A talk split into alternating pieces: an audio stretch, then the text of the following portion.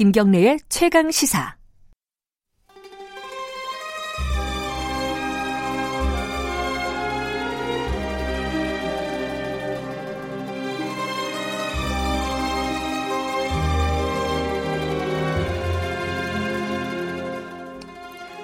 네, 진정한 보수의 가치와 품격은 무엇인지 우리 사, 사회의 뜨거운 현안을 보수의 시각으로 들여다보는 시간입니다. 보수의 품격.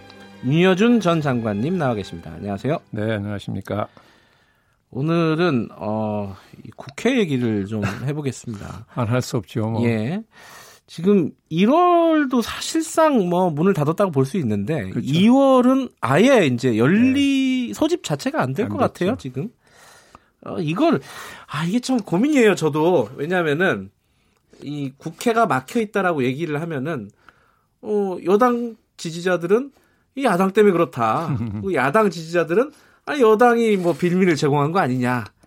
이 양쪽 얘기가 참 힘들어요. 이번 사안은 좀 어떻게 보시고 계신지. 그래서 오랫동안 우리 여야가 적대적 공생관계 속에 살아왔다는 거 아니에요. 그래서 또 그렇게 얘기하면 양비론이라고 또 욕먹어요. 아, 힘들어요. 아, 뭐 양비를 안 할 수가 없죠. 예. 아 근데 뭐 말씀을 드리면 네. 자 지금 국회가 이제 금년 들어서 두 달 동안 전혀 열리지도 않았잖아요. 네. 그래서 지금 국정이 효율적으로 집행이 안 돼요. 음. 법과 제도로 뒷받침이 안 되니까. 네. 예. 그러면 이게 어떻게 되느냐 하면 국정이 효과적으로 집행이 효율적으로 안 되면 결국 국가 능력이 점점 없어지 약해지잖아요. 네. 지금 이 엄청난 이 변화의 시대, 전환의 시대에 국가 능력이 참 최고도로 발휘돼야 되는데 그게 안 되잖아요. 네. 정말 오래 지속되면 정말 안 되는 겁니다. 이거 여야 정치인들이 그걸 좀 생각해 줘야 되는데 그럼 왜 이런 일이 계속 반복해서 일어나느냐? 네. 수십 년 지금 계속 우리가 지켜보는 거잖아요. 이게. 네. 네. 제가 보기에는 뭐 여러 가지 원인이 있습니다. 뭐 대통령의 리더십 성격도 어? 요인일 수 있고 네. 또 제도도 요인일 수 있죠. 근데 제가 보는 것은 이게 권위주의 시절의 민주화 투쟁 지속적으로 했잖아요 민주화 네. 투쟁을 거기서부터 이게 저는 시작된 거라고 보는 거예요. 무슨 뜻이냐면 예. 자 우리가 그 격렬한 민주화 투쟁을 했어요 오랜 세월 동안 그렇죠. 그렇죠. 예. 그러는 과정에서 그 격렬한 민주화 투쟁의 수단으로 대의민주주의 제도를 마비시키는 것까지를 국민이 용인했어요. 그랬었죠. 그렇지 예, 않습니까? 예. 예. 그러니까 모든 극한 투쟁에 박수를 쳤다고요. 음. 예? 그렇잖아요. 그때는 국, 많은 국민들도 국가를 억압기구라고 봤으니까 네. 민주화 투쟁하는 분들만이 아니라 예. 그러니까 그 억압기구에 극렬하게 저항하는 것을 박수를 쳤어요. 용인했단 네. 말이죠. 자 이게 87년 민주화 이후에도 불행하게도 그죠? 이런 현상이 계속이 됐어요. 음. 네? 왜 그러냐? 자, 보 생, 생, 한번 기억 되살려 보시라고요. 김영삼 대통령 예. 때 야당은 지금 여당의 민주당의 전신이죠. 네. 김대중 대통령 때 야당은 지금 그죠? 뭡니까? 뭐, 뭐, 민주평화 지금 자유, 자유한국당, 자유한국당 전신이잖아요. 예. 예? 그런데 그 두 대통령이 다 우리나라 민주화 운동의 중심 인물이고 상징들이었잖아요. 네. 그분들이 대통령이 되고 나서 어떻게 됐어요? 제왕적이라는 평가를 받았어요. 그죠? 예, 두 분 대통령이요. 예. 완전히 권위주의적인 아니었으나 예. 통치하는 방식이 굉장히 옛날식이었다는 거죠. 그러다 보니 야당이 다시 격렬하게 저항을 시작했어요. 음. 번갈아 그랬어요. 네. 지금 여당이 야당일 때 지금 야당이 여당일 때 아, 예, 예. 번갈아 그런 투쟁을 했어요. 아, 헷갈립니다. 이 야당 여당 야당이. 예. 그렇잖아요. 예. 예. 그러다가 자 이제 이명박 박근혜 대통령 시절에 와서는 네. 이게 어설피 다시 권위주의로 회귀하는 듯한 음. 그런 모습을 보였잖아요. 네. 그러나 야당이 뭐 더 극렬하게 저항을 해서 네. 지금 기억 안 나세요? 국회에서 우리가 민의의 전당이라고 하는 국회에서 전기톱, 아. 최망치, 체르탄까지 나왔어요. 예. 예? 이게 이게 민주주의의 전당입니까? 음. 이게 이게 쭉 그렇게 이어져 왔다. 최근까지도 그런 아주 극렬한 그러니까 민주주의를 지키기 위해서 네. 민주주의를 추구하기 위해서 비민주적인 방식을 쓰는 게 피차 용인이 됐다는 거예요. 네. 여야 정치인들끼리도 의뢰 그러려니 하고 음흠. 국민들도 한편으로 욕을 하면서도 의뢰 전부터 그래왔으니까 정치권은 의뢰 그러려니 이렇게 내려왔다는 거죠. 국회에서 좀 싸우고 소리 좀 지르고 이러는 게 굉장히 자연스러워졌어요, 아, 사실은. 원래 예. 국회는 말로 싸우라는 곳이죠. 예.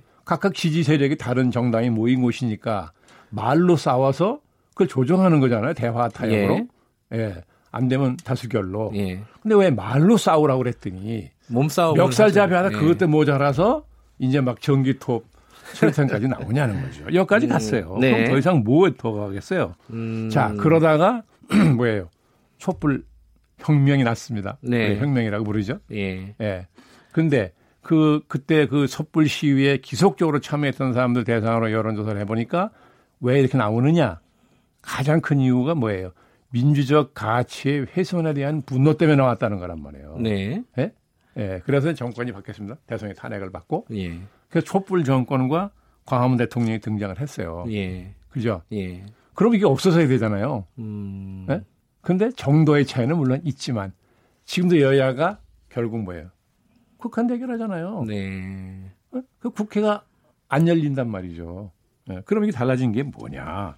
이게 왜 그러냐 하면 제가 볼 때는 그렇게 수십 년 동안 그런 식으로 그 투쟁을 피차해 오다 보니까 이게 하나의 풍토가 돼 버렸어요. 정치 음, 풍토가. 네. 그러다가 이게 계속되니까 이제는 한국 정치 문화 참 나쁜 뜻으로 네. 네? 고질병처럼 하나의 문화로 정착 된 게 아니냐 하는 걱정이 생길 정도라는 거죠. 네. 그러니까 이렇게 그죠? 촛불 정권이 들어서고 광화문 대통령이 취임한 이후에도 정도의 차이는 있지 비슷한 일이 계속 벌어지는 이유가 뭐냐는 거예요. 자, 지금은 예? 정권은 야당은 적폐 세력으로 몰아요. 예. 그죠? 요새 야당은 정권은 뭐라 그래요? 좌파 독재라 그래요. 예. 그러면 이게 과거의 민주 반민주 구도하고 뭐가 본질적으로 다릅니까? 음. 비슷하잖아요. 과거의 네? 프레임에서 양쪽 다 한치도 벗어나지 못하고 있다. 그렇, 그럼, 그럼, 예. 그렇게 들은 거잖아요. 예. 그러니까 이거를 제가 볼 때는 그럼 이거 어떡할 거냐. 예. 예? 예. 아, 그리고 심지어 지금은요, 여야가 저렇게 국민이 볼 때는 저렇게 극한 투쟁을 할 만한 이슈가 아니라고 생각하는 걸 가지고 북한 투쟁하는 면, 보이는 면이 있어요. 그러니까 네. 요새 국민 중에 무슨 얘기하는 사람이 있냐면 거대 정당 둘이 여야 네. 선거법을 안 고치려고. 아. 네? 선거제도 예, 개, 개혁을 안 하려고. 네, 그래서 예. 왜 내달 15일까지인가가 시한이라는 예, 거아요 말하자면. 예. 예. 그러니까 그냥 무턱대고 논리로는 뭐 그죠? 비례 연동제 비례대표라든지 뭐 이런 뭐 이런 거에 대해서 대응하기가 쉽지 않으니까. 음. 예. 그러니까 이걸 이렇게 격돌해서 국회를 마비시킨 상태로 시간을 끌려고 그런다라고 해석하는 사람까지 있어요, 지금. 아, 이건 약간 이제 음모론 같은. 음모론적 시각이지만. 예. 네? 뭐 그렇사하게 들리잖아요. 예. 네. 과거 행태가 그랬으니까. 그러면요, 제가 윤현준 장관께 좀 여쭤보고 싶은 게 지금 국회에 지금 부딪히고 있는 이유를 보면요. 네. 이제 표면적인 이유를 네. 보면은 뭐 예컨대 조혜주 선관위원 임명 네. 강행 그리고 손혜, 손혜원 의원 논란 뭐 그리고 뭐 김태우 네, 네. 전 수사관 논란 이런 걸 가지고 뭐 특검을 하자 국정조사를 하자 뭐 이렇게 가고 있어요. 근데 이쪽에서는 이제 여당 쪽에서는 못 받아주겠다. 일단 국회를 열고 대화를 하자. 여기서는 안 된다.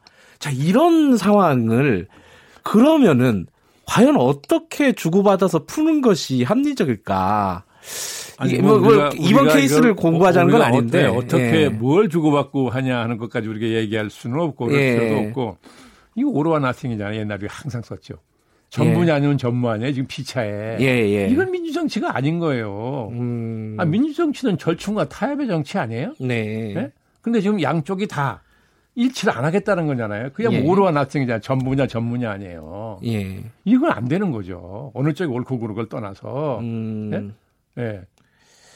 그러면은 아까 말씀하신 지 그러면 어떡할 거냐 이건데 어떻게 해야 됩니까 이거? 아 그러니까 피차에 양보할 걸 양보할 생각을 해야 되는데 예. 예? 전혀 양보를 못한다 아무것도 예. 이렇게 하는 이유가 뭐냐 국민도 납득을 못하는 거야 그러니까 뭐냐 거대 정당 둘이 지금 선거제도를 유지하는 게 자기들 이해에 맞으니까 네. 예?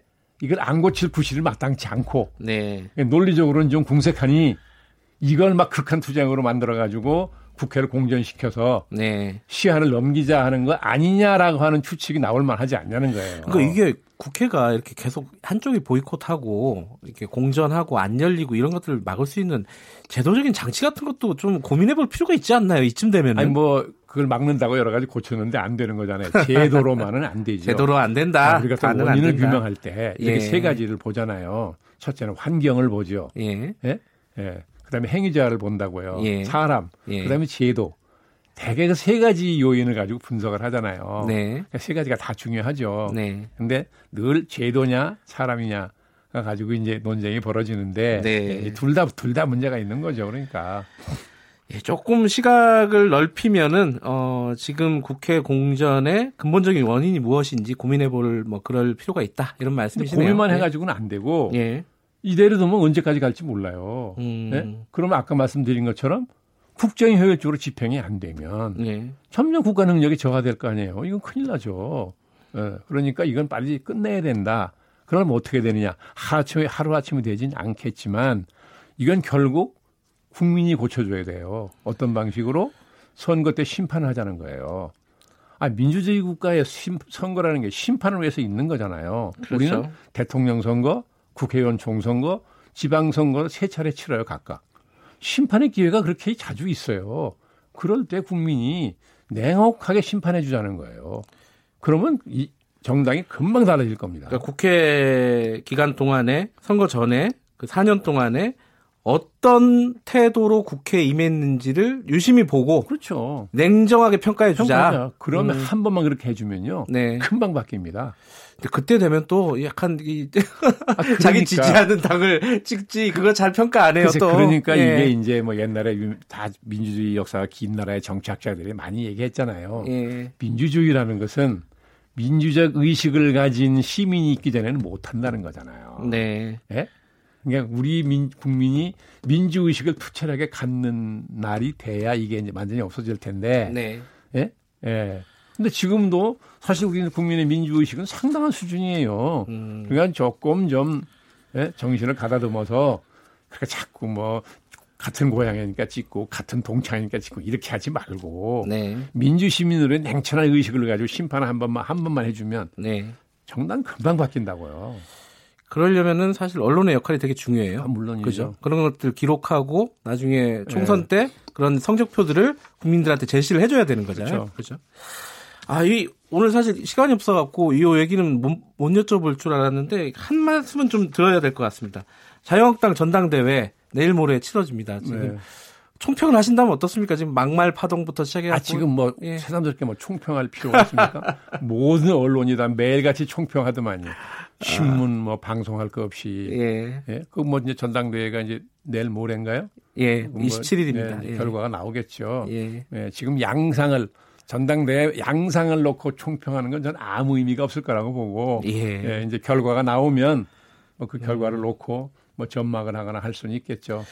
다만 이제 그보다도 예. 이제 비상대책위원회가 전당대회 대표가 선출되면 그날로 역할이 끝나요. 네. 소멸되잖아요. 예. 예.